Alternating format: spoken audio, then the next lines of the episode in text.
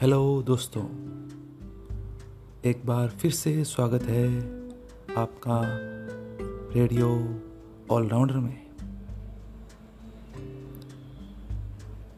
आज हम health segment में बात करते हैं सूखी खांसी के बारे में।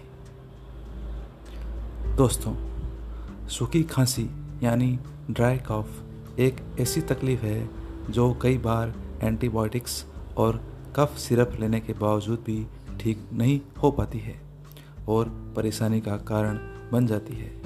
रात्रि में नींद में खलल पड़ जाता है। इसके अलावा जब हम किसी से फ़ोन पर बात करते हैं, अगर उस दौरान खांसी शुरू हो जाती है तो काफ़ी मुश्किल हो जाती है। इस प्रकार की खांसी को ठीक करने के लिए हम कुछ घरेलू उपाय कर सकते हैं। जो काफ़ी लाभदायक भी होते हैं। हमें गर्म सूप, चाय का इस्तेमाल थोड़ा ज़्यादा करना चाहिए।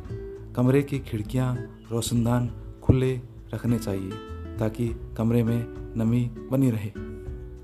मैंथॉल सिरप ड्रॉप्स जैसे विक्स की गोली का इस्तेमाल करना चाहिए। जिन कारणों से खांसी आरंभ होती है, उनसे बचने का प्रयास करना चाहिए। शहद को गर्म पानी के साथ लेना चाहिए। नमक पानी के गरारे दिन में दो तीन बार अवश्य करने चाहिए। लहसुन हल्दी पुदीने का इस्तेमाल भी करते रहना चाहिए। विटामिन सी की गोली भी लेते रहना चाहिए। तरल पदार्थ अत्यधिक मात्रा में लेने चाहिए। अनारस भी सूखी खांसी के लिए लाभदायक होती है।